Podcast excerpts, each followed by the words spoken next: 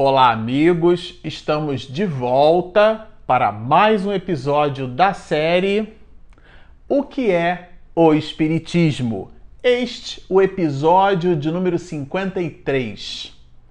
Bom, para você que está nos acompanhando no canal, nós estamos com este episódio é, iniciando a terceira parte do capítulo 1. Estamos encerrando no diálogo com o padre é, esse, essa proposta maravilhosa, como vocês sabem, a gente diz isso aqui, o livro, do, o livro, o opúsculo, o que é o Espiritismo, é dividido em três partes. A primeira terça parte tem três grandes diálogos. Se você nos acompanhou durante essa primeira terça parte, que culmina nesse diálogo com o padre, vocês vão recordar que nós estudávamos o diálogo com um cético, Kardec apresenta a figura do cético e dialoga com ele, passando conteúdo a respeito da doutrina espírita. Depois ele dialoga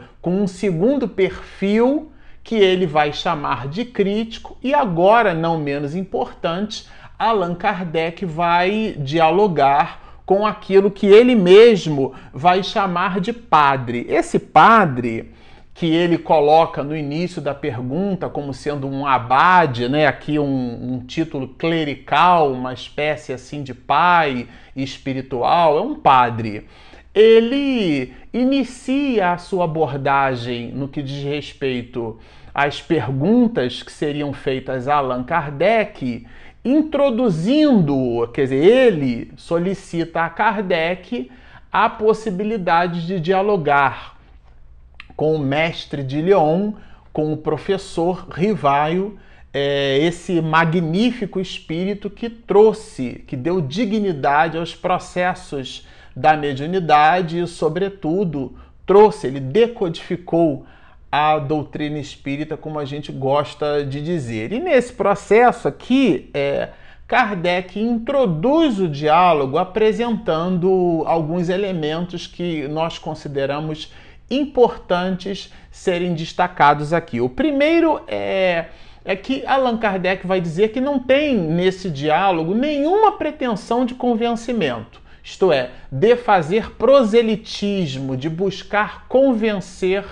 a este padre. Ele começa, Allan Kardec, nesse diálogo, já introduzindo é, essas ideias. E que o, os princípios da doutrina espírita, vamos lembrar que esta obra aqui, o que é o Espiritismo, ela é a quarta produção literária, vamos dizer assim, do codificador da doutrina espírita. A primeira obra é o Livro dos Espíritos, depois ele lança um livro, o Espiritismo na sua expressão mais simples, lança a Revista Espírita e agora lança essa obra que nós estamos estudando, o que é o Espiritismo. Portanto, já existe todo um material publicado por Kardec, inclusive a própria Revista Espírita, que é um ensaio. É, de estudos psicológicos, dado por Kardec este mesmo nome, de maneira que este abade, este padre, poderia beber dessa água no que diz respeito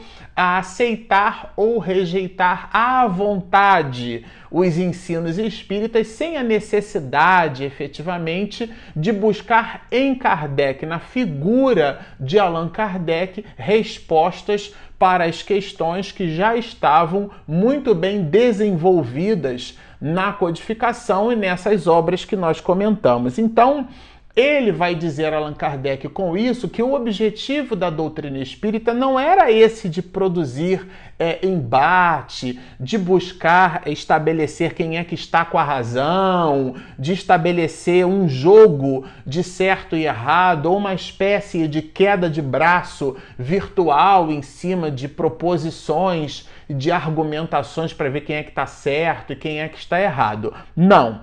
Allan Kardec ele vai categoricamente citar que o objetivo do espiritismo é falar da realidade da alma, da sobrevivência da alma à disjunção molecular. Os espíritos se nos apresentam esta mesma realidade e os desdobramentos, as consequências morais decorrentes deste entendimento de que não há morte, só há vida, é dentro do Espiritismo que o codificador vai nos dar como sendo uma ciência, este sim é o objeto da doutrina espírita e não um palco para que nós, as criaturas humanas, projetemos o nosso ego em cima dessa ou daquela proposição, em cima de um jogo de certo e, e de errado. Portanto, o Espiritismo não teria por foco essa ideia do proselitismo.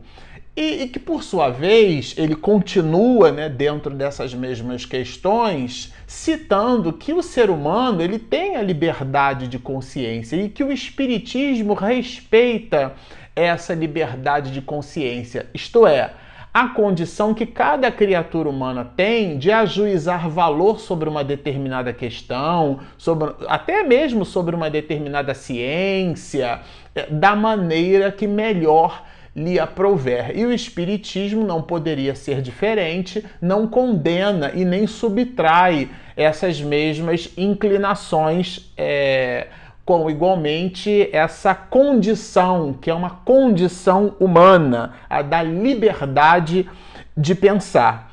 E dá aqui um exemplo que eu particularmente achei magnífico porque ele fala, a gente já estudou isso aqui em episódios anteriores, é, Allan Kardec vai falar do, do, das questões do geocentrismo e do heliocentrismo. O geocentrismo, é, entenda-se por geocentrismo, a condição de ter a Terra como sendo o centro do universo, do universo conhecido. Então, como nós vemos e, e víamos na abóboda celeste os astros se movimentando do leste para o oeste, imaginávamos até então que a Terra estava parada e eram os astros que giravam em torno da Terra.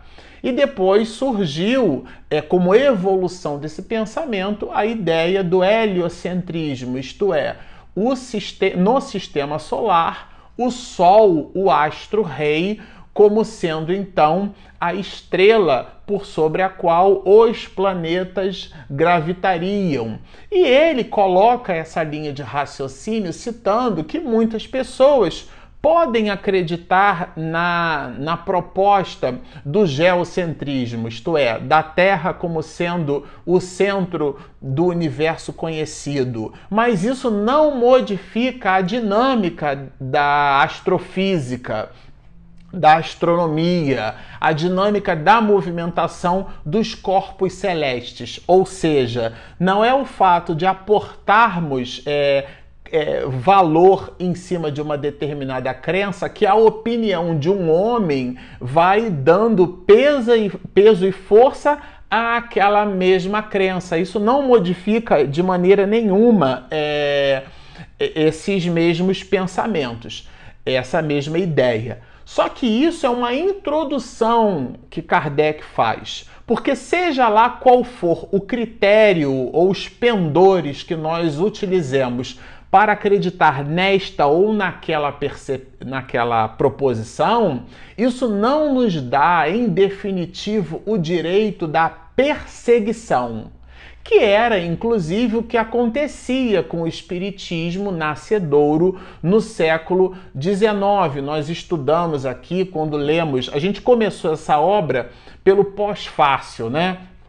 Por uma por uma biografia que Henri Saussure fez de Allan Kardec. E nós resolvemos, pela riqueza do material, muito embora a Federação Espírita Brasileira tivesse publicado esse material no, no, no pós-fácil, quer dizer, no final da obra, nós resolvemos puxar este material e lemos e estudamos aqui com vocês no início desse material, no início da, de toda essa série, nós estudamos essa síntese bibliográfica construída por Henri Saussure. E lá ele menciona, por exemplo, o Alto de Fé de Barcelona, os livros na Espanha que foram simplesmente queimados por ordem do poder eclesiástico na época, e é desse assunto que a que Allan Kardec cita quando, quando comenta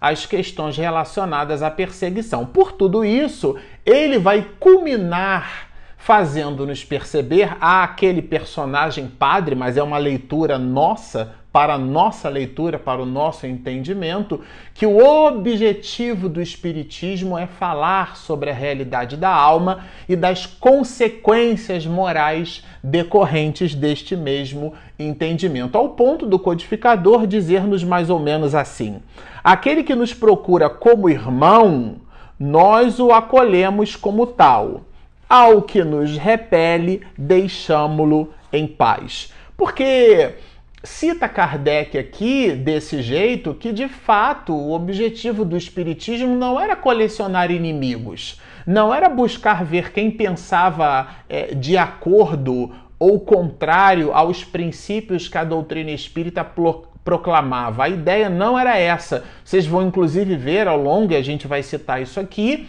que o objetivo do, do Espiritismo é a transformação do homem para melhor. Portanto, não é aqui, não tem a, o, a doutrina espírita esse caráter de proselitismo. Allan Kardec vai falar bastante sobre isso, né? É, ele, inclusive, vai dizer que a, a ideia da doutrina espírita é semear entre os incrédulos, isto é, entre aqueles que não acreditam. Se a pessoa já demonstra uma fé, se a pessoa já demonstra inclinação para ou ela adota, ela tem uma determinada crença, o Espiritismo diz-nos, Allan Kardec, nessa terceira parte da primeira parte, né? no final da primeira parte desta obra. O Espiritismo vai se ocupar em buscar os incrédulos, aquele, aqueles que possuem fome e sede de justiça, vamos dizer assim, aqueles que precisam de norte, precisam de orientação, precisam é, de esclarecimento. Por quê? Porque a crença, vai nos dizer Allan Kardec, a crença imposta, ela é sempre superficial. E aqui ele já está, inclusive, falando de alguns comportamentos da própria igreja. Vai nos dizer o codificador. Se hoje a luta entre a igreja e o espiritismo, nós temos consciência de não havê-la provocado. Isto é, não é a doutrina espírita, não foi a doutrina espírita quem provocou este embate entre a própria igreja, entenda-se aí por igreja de egrege, né, reunião de fiéis, mas estamos falando de um padre, então estamos aqui falando da igreja católica apostólica romana. E este este padre, no contraponto desse processo de diálogo, vai dizer que a igreja se acha no direito e na condição de condenar aquilo que ela entenda estar fora é, dos, dos seus princípios, né? está fora dos seus dogmas, dos seus preceitos, do seu, do seu conjunto é, de, de crenças. Né? É, e é curioso porque Allan Kardec vai dizer que idem ao Espiritismo. O Espiritismo pode produzir juízo de valor sobre esta ou aquela questão de maneira livre, assim como o catolicismo também o faz, isto é, coloca essas questões no mesmo pé de igualdade. Mas Allan Kardec vai nos estabelecer um ponto bastante importante dentro desta discussão. Que ponto é esse? O ponto é que Allan Kardec vai dizer aqui que as, a discussão é, em cima de, uma de um determinado assunto nem é o objeto da atenção dele, mas sim o da proposição da injúria, né? Daquilo que da difamação, da perseguição, que as mais das vezes era proporcionado, quiçá financiado pela própria igreja do século XIX. Então, é, vocês vejam que mesmo Allan Kardec é, deixando o padre muito à vontade e o padre igualmente aqui muito à vontade, o diálogo flui trazendo informações muito relevantes, porque mesmo a igreja tendo esta condição de estabelecer os seus princípios e o espiritismo também tendo o direito de estabelecer igualmente os seus princípios, o que o codificador vai pontuar aqui não é o estabelecimento dos princípios, mas é na discussão é a injúria, é a calúnia, é a difamação, é a perversidade, é a perseguição. Que nós, esse texto é um texto do século XIX, mas ele é muito atual. Quantos de nós, para defendermos as nossas ideias, nós não criamos, vamos dizer assim, é, um, um, conjunto de argumentações com vistas a difamar o outro, a desrespeitar o outro. Então a gente não ataca as ideias, nós atacamos as pessoas. E é isso que Allan Kardec está neste diálogo condenando. Ele não vê problema nenhum da igreja condenar os princípios da doutrina espírita, mas o que ele observa e pontua para nós é o problema de nós, os religiosos, nos condenarmos uns aos outros, isto é, perseguimos pessoas e não as ideias que as pessoas propagam. Na revista espírita, a gente vê isso bastante no DNA de Allan Kardec. Ele não combatia pessoas, não falava mal de pessoas. No discurso, no coloquial, a gente às vezes percebe outro dizer assim: ah, mas também você, já, já coloca na, na contextualizando o outro, mas personificando o assunto, quando na verdade o assunto em si mesmo ele é o assunto. A gente discute o assunto, a ideia e não combatemos a pessoa que traz a ideia. Isso é muito importante. Isso fica bem claro aqui quando Allan Kardec trabalha conosco esses assuntos. É, ele, inclusive, esse tema é tão sério que ele dá aqui, Allan Kardec, nesse diálogo, exemplos de homens e de mulheres que foram então incitados pela igreja, né, convidados, aconselhados pela igreja para abandonar o casamento, já que, considerando, por exemplo, que o, o cônjuge tornara-se espírita e entendendo a igreja, por exemplo, daquela época e fazia a leitura que o espiritismo era coisa do demônio, então que aquela pessoa estava perdida e é, incitava, aconselhava a esposa, no exemplo que, que a gente está dando, a então divorciar-se do, do seu marido e criando realmente dificuldades na própria sociedade onde a igreja se, é, se movimentava, né? Mas o que me chamou bastante atenção quando ele traz esse ponto, além do próprio ponto em si, é que ele faz aqui uma pergunta quase retórica. Ele diz assim: o, o a igreja é, promove esse tipo de comportamento, incita a injúria. E nós, os espiritistas, estamos produzindo injúria em relação à igreja? E a gente ficou pensando assim, né? Kardec está falando aqui dos espiritistas é, primeiros, porque trazendo esse assunto para uma reflexão dentro de casa, Quantos de nós espiritistas não combatemos uns aos outros na seara espírita, não condenamos as outras pessoas, não então as difamamos? Se a gente descobre ou, ou, ou, ou toma conhecimento é, de um companheiro das lides espíritas e tomar conhecimento, abstração feita às questões das fake news, né? A gente toma conhecimento de uma notícia e aquilo vira uma pólvora. Minutos depois, aquela pessoa já está então sendo por nós difamadas. A gente vai insuflando nas mídias sociais, nas redes sociais, nas listas de WhatsApp, aquela informação que nós recebemos. Contrastando com a recomendação de André Luiz para citar uma o mal não merece comentário, e diz ele, em tempo algum. Então, refere-se aqui o codificador aos espiritistas primeiros. É, dando-nos uma ideia da necessidade desse resgate ao espiritismo nascedouro, a esse comportamento que nasce na doutrina espírita. Vocês observem que é um material muito rico, né?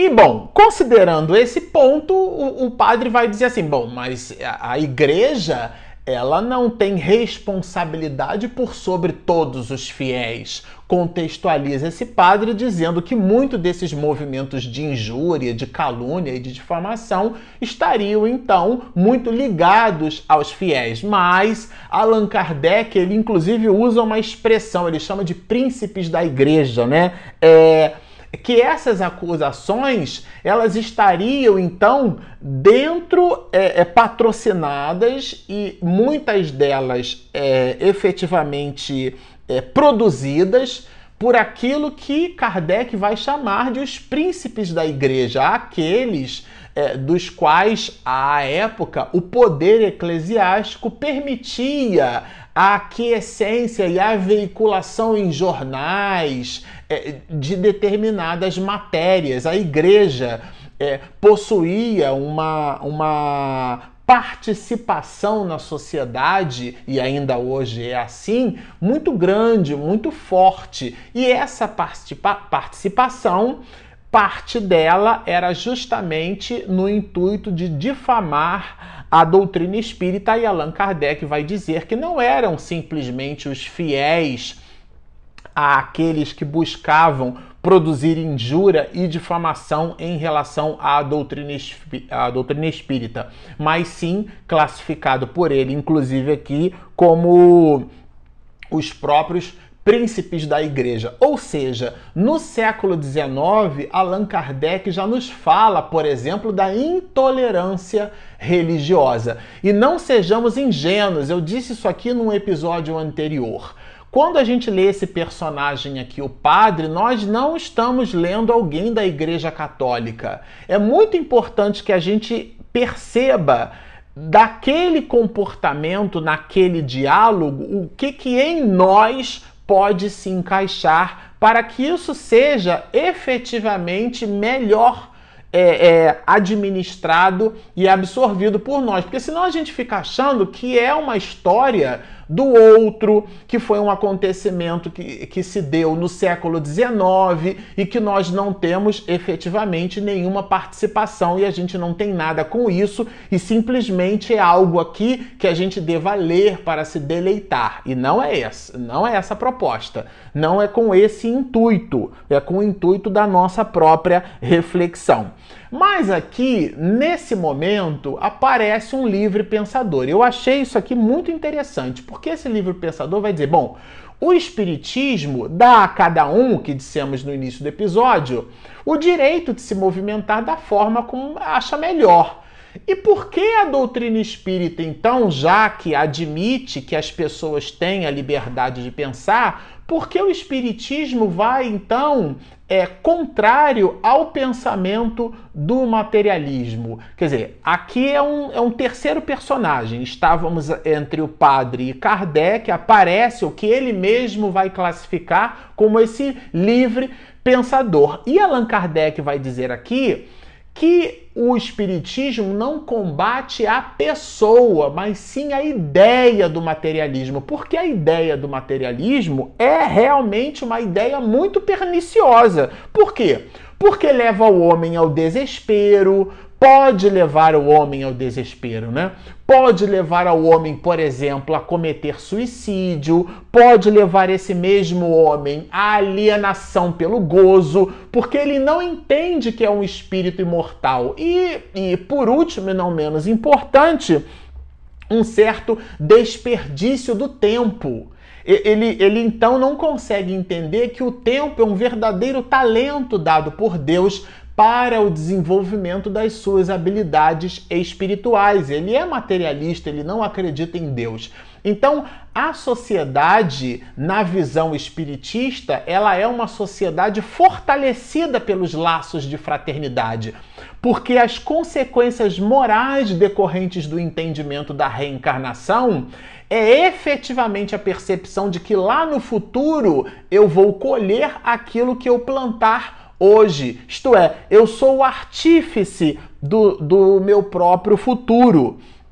Ao ponto de, no desdobramento dessas mesmas reflexões, a Allan Kardec perguntar assim, né? Mas para, para que pensar no amanhã? Vai nos dizer ele, né? Quer dizer, a crença na vida futura é, vai ampliar, portanto, os laços de fraternidade, contrastando é, enormemente com o pensamento materialista. Então vocês vejam que, de novo, o Espiritismo combate o materialismo, mas não combate o materialista. O materialista é um irmão nosso, é um companheiro amigo, é alguém com o direito de escolher é esse ou aquele princípio, essa ou aquela crença o materialista, mas o materialismo é uma ideia que cria complicações na sociedade,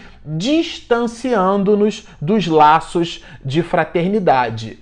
E por isso mesmo, esse padre vai perguntar assim: olha, mas isso a igreja já ensina.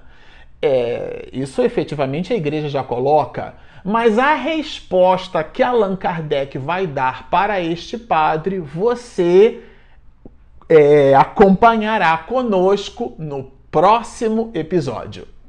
Por enquanto, permaneçam estudando, vocês percebam que é um material riquíssimo. Se você ainda não se inscreveu no nosso canal, não perca tempo. Marcelo Shoa Oficial. E nós temos o nosso aplicativo disponível na Google Play e na Apple Store. Portanto, baixem o nosso app, inscrevam-se no nosso canal, sigam-nos e muita paz.